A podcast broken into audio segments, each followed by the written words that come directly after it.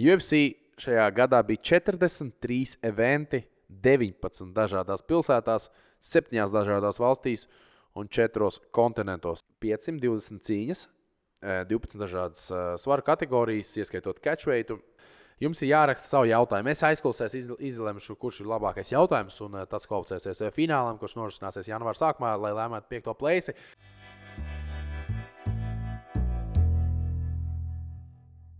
Sveiciens visiem klausītājiem! Šodien atkal kopā ar jums ir Oktagons un Sinutipa sporta vāra podkāstī arī 2023. gada noslēgumā Emīls Gerkens un es Jānis Pakauns iziesim cauri, kas ir šajā gadā noticis. Un mēs, protams, protams, tiksimies kopā atkal 2024. gadā.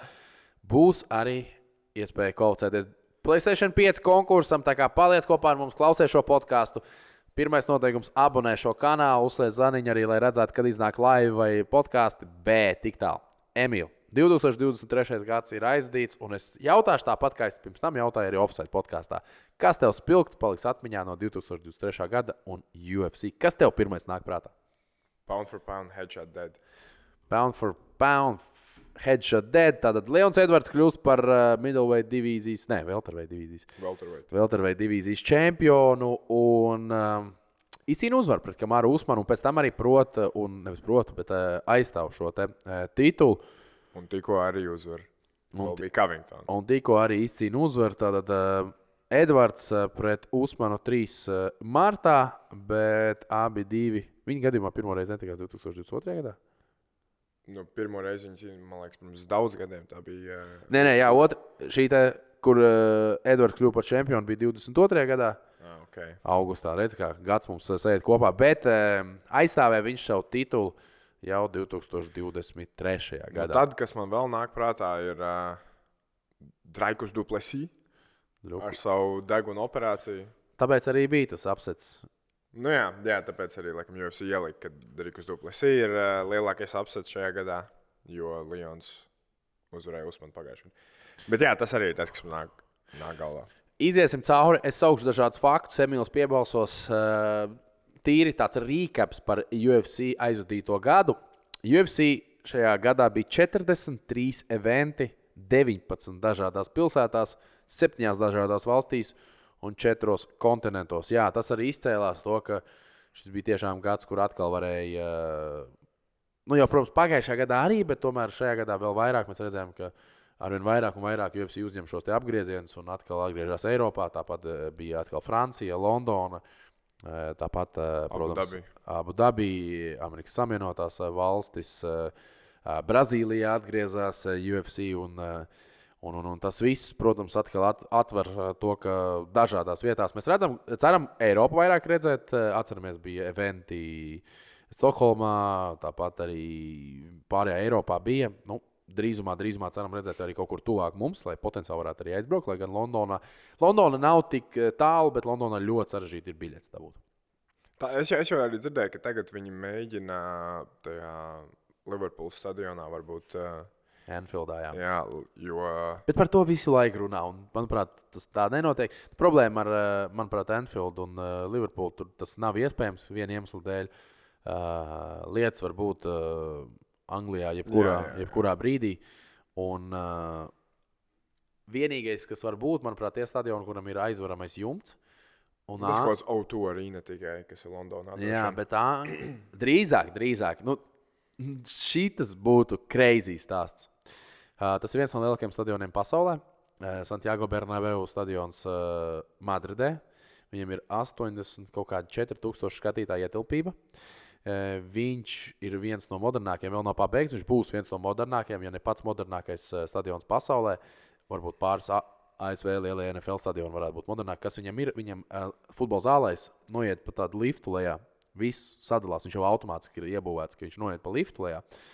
Un uh, Uh, viņā, viņā drīzumā būs Taylor Swift. Viņā var uzņemt koncerts. Viņi tur gribēja uztaisīt arī Rafa Nadāla pēdējo atvadu teiksim, spēli. Un, un, uh, tur viss kaut kas var notikt, un viņi tur varētu uztaisīt. Un, manuprāt, pat viņš to ir teicis, Ilja Topurija, ka varētu Ilja Topūrija tur cīnīties. Ja viņš kļūs par čempionu, jo šīs trīs čem, bet tā kā tu saki, cik liels tādu stadionu varētu tikai, es domāju, no pašlaik cilvēkiem, kas ir UFC, nu, tur Konoram Gregoram ir jābūt pirmajam. tā kā, Kurš 84,000 cilvēku savāks. Un pēc tam vēl Spānijā. Nu, Uh, tur vajag cilvēku dabūt no Amerikas, no Abu Dabijas, no Krievijas, Protams. no visurienes. Un Ilija Tupurī to neizdarīs. Tieši tā, Ilija Tupurī brauks Spāņi, bet nu, ne jau 84,000. Jā. Tas gan, tas gan, bet, nu, ja viņš kļūs par čempionu un ejot laikam līdzi, nu, to varētu potenciāli izdarīt. Jā, no Angļi, Angļi varētu savākt, bet jautājums par šiem tēmām es pat tādu tagad uzreiz domāju, bet, manuprāt, nekur nav aizvaramais jumts. Varbūt, Tikai O2. nē, nu, varbūt Tottenhams Hotspur jaunajā stadionā, ja viņi nesen viņu uzbūvē, bet laikam jau arī nē. Laikam jau arī nē. Evertonai būs drīz jaunais stadions, iespējams, viņiem būs aizvaramais jumts, jo pēdējā laikā futbola stadionu to uh, piekopja daudz. Um, Uh, labi, par uh, to mēs parunājām. Uh, Tad uh, kopumā 520, 520 cīņas, uh, 12 dažādas uh, svaru kategorijas, ieskaitot catchweightu. Uh, Visvairāk uh, submission vienā eventā bija UFC Fight Night 232, kur tikās Alens pret Kregu. 6 submissioni, visvairāk nokauti. Vienā eventā bija septiņos dažādos uh, eventos, kur kopā bija septiņi nokauti. Tas ir tas, ko mēs visvairāk gribam redzēt. Un uh, uh, UFC interesants, interesanta epizode bija UFC darījuši pret Sarukjānu, uh, kur uh, bija pirmais events, kur bija divi nokauti ar slamiem. Tā nekad līdz šim nebija bijis. Un vienā eventā bija divi.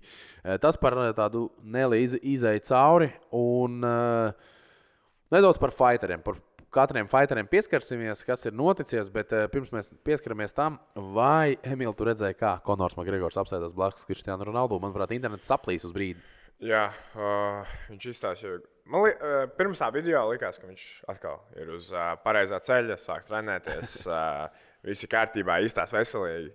Un tad es redzēju, it īpaši, kā viņš ir blakus tādam modelim, jā, kā Ronaldo. Tur, uh, viņš izstājās. Ronaldo, man liekas, ir pat vecāks. Viņš ir vecāks kaut kādus 2, 3 gadus par Jā, Ronaldu Gregoru. ir 38, Makgregoram ir kaut kādi 3. 5, 3, 6 kaut kas tāds. Bet Konors izsaka, ka viņam ir 50. Um, izskatās, ka viņš vienkārši norunās ausis tam Ronaldo. Trīs gadus vecāks Ronaldu. Jā. Un uh, Ronaldo bija tāds sejas izteiksme, ka, tā kā, vecīt, tu, tu šeit esi ar šeikiem, kā, nu, saņem sev rokās. Jā? Tas, tas nav Amerikas kaut kādi miljonāri vai kaut kas. Tie ir kaut kādi, šie ir abu dabīgi kaut kādi rojālās ģimenes šeiki, ja tu nevari tā uzvesties. Un viņš tur sāk kaut ko sāk salīdzināt, pulksteņus, tur sāk šo te, tad viņš sāk kaut kādam pa Ronaldo tur dirst pa menī pakijo virsmu. Viņš pateica kaut ko jā, par to. Nu, jā, viņš ir. Davai, me, me, man, me and Manny here in March. Blah, blah. Is he a man or a mouse? Is that, is that what a man would do? Is Es- that what a mouse would do? Kaut ko šādā.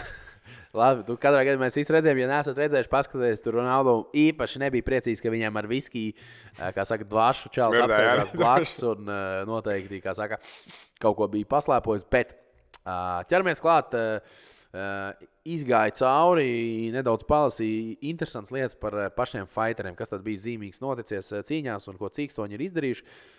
Pirmais Brendons Merēno un Devisons Figueiredo kļuva par pirmajiem cīkstoņiem, kurš savā starpā tikās četrās čempionu cīņās.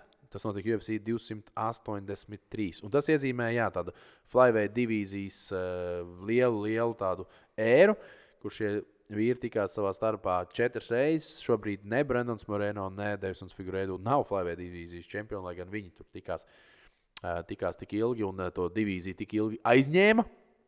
Bet šobrīd jau, nu, jau kopš pēdējā eventa, kur Pantūža izcīnīja uzvaru, ir cits flyweight divīzijas čempions. Bet tad, tad notika divas zīmīgas lietas. Pirmais, pirmais bija Džamals Hills, bet arī Šons Mēlīs pēc tam to izdarīja. Proti, šie, Džamals bija pirmais fighteris, kurš izcīnīja titulu pēc tam, kad parakstīja līgumu ar Dynamite Contender sērijām.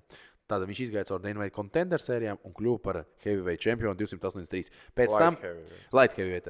Pēc tam to pašu izdarīja arī Šons O'Mailijs. eh, Arī kļuva par Dynamite Contender sērijas cilvēks, izgājis tam cauri un kļuva par čempionu. Tas tā zīmīgi, laikam, ka nu, teiksim, kompānijas tāds tā kā produkts, vīrs. Skaidrs, ka var it kā salīdzināt tur Cage Warriors un tur varbūt tās vēl tur uh, Ultimate Fighters un, un nu, ir ķipa, tie projekti un vai tās organizācijas, ar kurām viņi ir, kuras labas attiecības. Bet nu, tomēr Ar Cage Warriors viņiem ir arī. labas attiecības jā, ar Cage Warriors. Uh, Tad jau Conor arī var uzskatīt par pro prodiģi. Jā, es, es pat nezinu, man ir tāda aizdoma, es to uh, pateikšu, bet man pat liekas, ka UFC pieder Cage Warriors. Uh, es pateikšu to līdz saistību. Bet jā, par to, ka iziet cauri, tas tāds tā kā skola varētu teikt. Mm -hmm.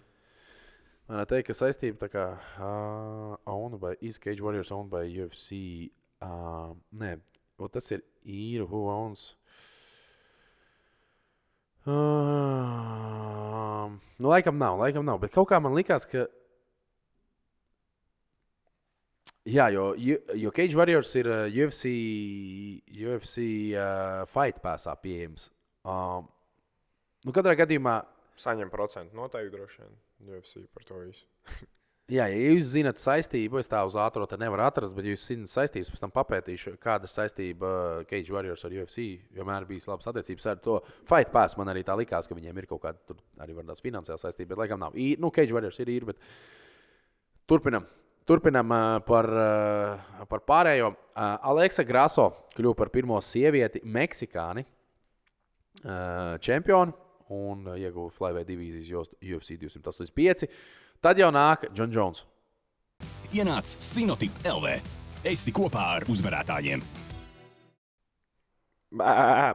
John Jones uh, kļuva par uh, astoto uh, cīkstoni, kurš uh, ir izcīnījis uzvaru divās uh, svaru kategorijās, kad viņš izcīnīja uh, heavyweight uh, divīzijas čempionu jostu UFC 285. Pēc tam par devīto kļuva Aleks Pereira, kurš arī izcīnīja.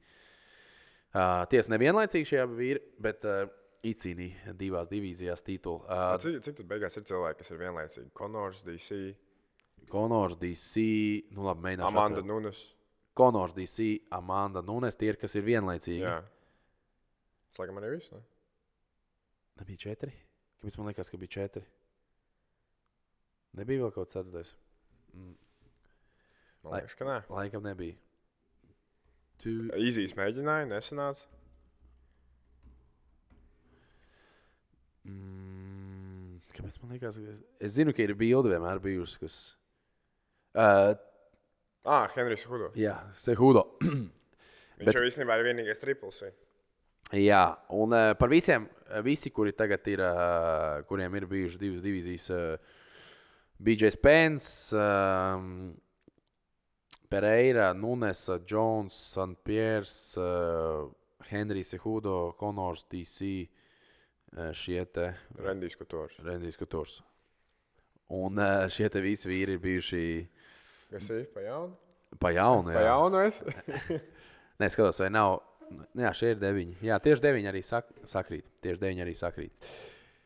Uh, nu, lūk, uh, tas par, par, par, par uh, divu divīziju čempioniem. Tad uh, Izraels Adesāņa kļuva par pirmo divu uh, uh, two-time middleweight champion in history when he reclaimed. Okay. Tad pirmais, kurš reklēmoja middleweight. Iz... Iz... Viņa pat tā kā pazaudēja, un tad viņa Izraels Adesāņa kļuva par pirmo. Jā, tas ir tas interesants fakts par pirmo, kurš zaudējos, bet pēc tam atgoja jostu. Jo tā jau ir pārsvarā, ja čempions zaudējos, nu, lielākoties, ja nav uzreiz uh, immediate revanš, tad nav tik bieži. Um, Nu, vispār nav. Nevis tik Jā. bieži. Ja izīsi pirmais. Š, nu, es domāju par vispār svaru kategorijām. Šis man fakts, es viņam neticēju, bet nu, to es izlasīju. Alžmēns Sterlings kļūst par pirmo bantamveidu čempionu, kurš trīs reizes pēc kārtas aizstāv savu čempionu jostu. Tad bantamveidu divīzijā. Man liekas, ka Dominiks Krūss arī bija diezgan ilgi. Papētīsim. Man, man tas liekas grūti noteikt. Labi, DJs man liekas divas reizes aizstāvēja. Kodijs vienu vai pat nevienu, bet Dominiks Krūss jau bija diezgan ilgi. Dominiks Krūss uzvarēja UFC, uh, kur ir viņa UFC bantamveida josta. Viņš atnāk uz UFC, viņš uzvar Juraju Feiberu. Viņš atnāk uz UFC, uzvar, tad viņš uzvar Dimitriju Džonsonu.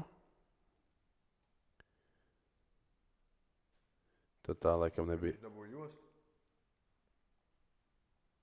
Ah, tas UFC Bantamweight Championship. One Day UFC Bantamweight Championship. Ah, nu labi, jā. Viņš laikam uzvarēja, aizstāvēja. Uzvarēja. Zaudēja kodiem. Okay. Nu jā, un tas zaudēja Kodijam Garbrantam. Jā, nu, teorētiski pēc veciem noteikumiem viņam būtu bijis. Jo viņš, viņš pirms tam cīnījās, tas bija laiks, kad pārnāca viņš tā WEC. Uh, nu, arī grūtāk skatīties to vēsturi, jo daudz tad, tad Strikefords nāca, tad apvienojās un varbūt tās bišķiņi vēl UFC nebija tāds monopols. Uh, labi, uh, tālāk uh, mums. Uh, Mm, Kobis Covingtons kļuva par astoto cīkstoni, kuram ir 0-3 uh, championship fightos. Tā kā viņš uh, kārtējo reizi mēģināja, mēs viņu tik, tikko arī redzējām šo eventu. Uh, tas bija uh, priekšpēdējais events, jā. Vai pēdējais tas bija? Sanāca? pēdējais. Pēdējais events, Lions Edvards, jā, pret Kolbiju Covingtonu, uh, kur viņš arī izcīnīja uzvaru. Proti, Edvards aizstāvēja. Mērabs Dvēlešvili uh, mēģināja izpildīt 49 takedowns UFC 221 fightnightā, un tas bija kompānijas rekords. 49 mēģinājumi takedownā. Tas bija, manuprāt, gruzīns. tas bija, manuprāt pret Jānu. Ja man atmiņa neviļ. Ah, jā, jā, jā, jā. Viņš tur, mēs pat runājām par to, ka Jans neko nevarēja izdarīt, jo Mēraps viņu kā lēle vienkārši Jā. tur mētāja. 11. marts. 11. marts. Uh, tāda Jims Millers kļūst par pirmo uh, fighteri, kuram ir 25, bija 25 uzvaras uh, UFC uh, vēsturē. Tātad kompānijas vīrs, kompānijas sirds. Jims Millers, uh, jā, viņš vairs varbūt tās nekad nebūs uh, uh, čels, kurš, es pat nezinu, varbūt tās diez vai viņš ir, rang, viņš ir rangā, kā tev šķiet, Jims Millers. Man liekas, viņš ir top 10. Mm, nezinu, vai tagad parādīsies tā man uzreiz. Uh, te man vismaz nerādās, varbūt tas, varbūt tas viņa Tur jau, man liekas, jāiet uz UFC mājaslapu, lai skatītos. citais parādās UFC rankings. Katrā gadījumā Jims Millers, protams, uh, viņš sāka savu karjeru UFC. Viņa pirmā cīņa UFC 2008. gadā, un kopš 2008. gada viņš ir, protams, UFC. Viņš, uh, Man bija 8 gadi tad. Jā. Un uh, diez vai, diez, es diez vai, es domāju, ka viņš nav, es domāju, ka viņš nav Miller. Nav. Nav viņš rangā, bet viņam ir vairāk uzvaras un nu, kompānijas vīrs, kā jau, eh, kā jau minēts. Uh, Jims Millers. Nē, nē, nav. nav. Ķeramies tālāk. Čābīgi. Čābīgi. Čāls tik ilgi cīnās, tik daudz uzvaras, bet rangā nav. Čāls Olivera kļūst par pirmo cīkstoni, kuram 20 oktagoni finiši. Tad viņš ir savs pretinieks piebeigts. Šis ir vēl labāka statistika. Šārs Olivera. Uh, viņa stāsts vispār kā tāds, un viņa stāsts nav beidzies. Es domāju, mēs šo stāstu vēl, vēl dzirdēsim un vēl sakosim līdzi šim stāstam, jo pirmkārt no, viens no, no tādiem interesantiem fighteriem. Mēs uzreiz, vardās, ja runājam par Šāru Olveru, varam iezīmēt nedaudz arī to, eh, to nākotni. Uh, par UFC uh, šo te stāstu, kas 2024. gadā uh, no izceltajām lietām varam Striklanda duplesi pierunāt. Tas ir 297. Kā 20. viņi tur janvārs. sakāvās. Jā, kā viņi sakāvās un ir uzbildojuši savu cīņu pavisam noteikti. Tāpat uh, UFC 298 Volkanovskis pret uh, Topuriju. Uh, šī būs ļoti aizraujoša cīņa. Un UFC Omēlijas pret Vēru uh, 2. Marlons Vēra. Un tas būs 2024. gadā. Tā, Jāskatās, kas būs UFC 300. To, tas, Tur jau- mums tur jau saka, ka tur jau viss varētu būt. Bet, jā, tas... varētu islāma pret uh, Leonu Edvards. Vienīgais, vai tik, nu jā, vai nav tā kā pa bieži vispār dot cīkstoņiem tos augstākas divīzijas cīņas. Nu, jā, bet, zināt, tajā uh, Valterveitos. Ah, nu jā, Belāls, bet Leons baigi negrib Belālu cīnīties. Tas Belāls tur visiem kaitina. Deriks Lūis kļūst par pirmo fighteru, kuram 14 oktagonu nokauti. Un, uh, protams, Deriks Lūis, kā jau vienmēr, uh, vienmēr būs interesants, jo viņš var tikt izrūbīts, un viņš var izrūbīt citus. Un noslēgumā viens fakts. Tonijs Fergusons septiņu zaudējumu sēriju, kas ir taid, jeb neizšķirts ar BJ Penu, eh, lielākais kompānijas vēsturē. Ļoti, uh, ļoti depresīvs antirekords. ļoti depresīvs antirekords eh, tādai zvaigznei, protams, kāds ir Uh, kāds ir Tonijs Fergusons. Nu, tāds bijis aizvadītais 2023. gads. Kā jau tikko minējām, jau 297 mums atnesīs tiešām lielu cīņu Striklāns du, pret Duplesi, kurš varētu teikt, ka pirms pusotra gada šī būtu Fight Night tāda īpaši neinteresanta cīņa, bet tagad tas jau būs kaut kas gana, gana liels un gana varbūt tās aizraujošs. Tāpēc, ka abi cīkstoņi ir, kā saka, sevi uzbildojuši, sakojoties uh, publikā. Uh, vēl, jā, 2024. gads, es domāju, atnesīs to, vai mēs redzēsim Konoru vai neredzēsim. Abi divi jau tur saka, Konors arī tajā abu dabī, kur viņš bija. Viņš stāstīja, ka viņš ir apvainojis UFC, nu, kad ķipa, viņš grib, viņš grib, bet viņam nedod. Un tad Dana Vaits saka otrādi. tur, man liekas, divi bērni vienkārši strīdās. Um, es arī nebūtu pārsteigts, ja viņš beigās arī neatnāk.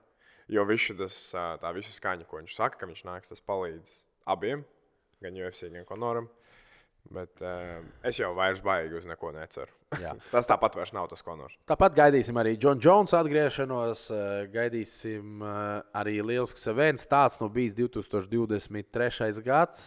Bet noslēgumā jums, lai piedalītos un kvalificētos konkursam, uh, Jums ir jāraksta savu jautājumu. Es aizklausēs, izlemšu, kurš ir labākais jautājums, un eh, tas kvalificēsies eh, finālam, kurš norisināsies janvāra sākumā, lai lēmētu piekto plēsi. Rakstiet savus komentārus, un komentāriem mēs iesim cauri nākamajā oktogona epizodē, kas būs jau 2024. gada pirmā epizode. Tā kā noteikumi pavisam skaidri jums ir jāabonē šis kanāls, jums ir uh, jāspiež laika šim video un jāraksta jautājums par 2024. gadu, par to, kas sagaida, par kādu fighteru, par jebko, ko jūs gribat tieši saistībā ar 2024. gadu. Un es kopā ar Emīlu arī atbildēsim jums uz šiem jautājumiem. Tik tālu, Oktagons 2023. gadam saka, atā, jums saka tā, doties uz komentāru sadaļu un tiekās. Čau! Laimīgi jaunā gada!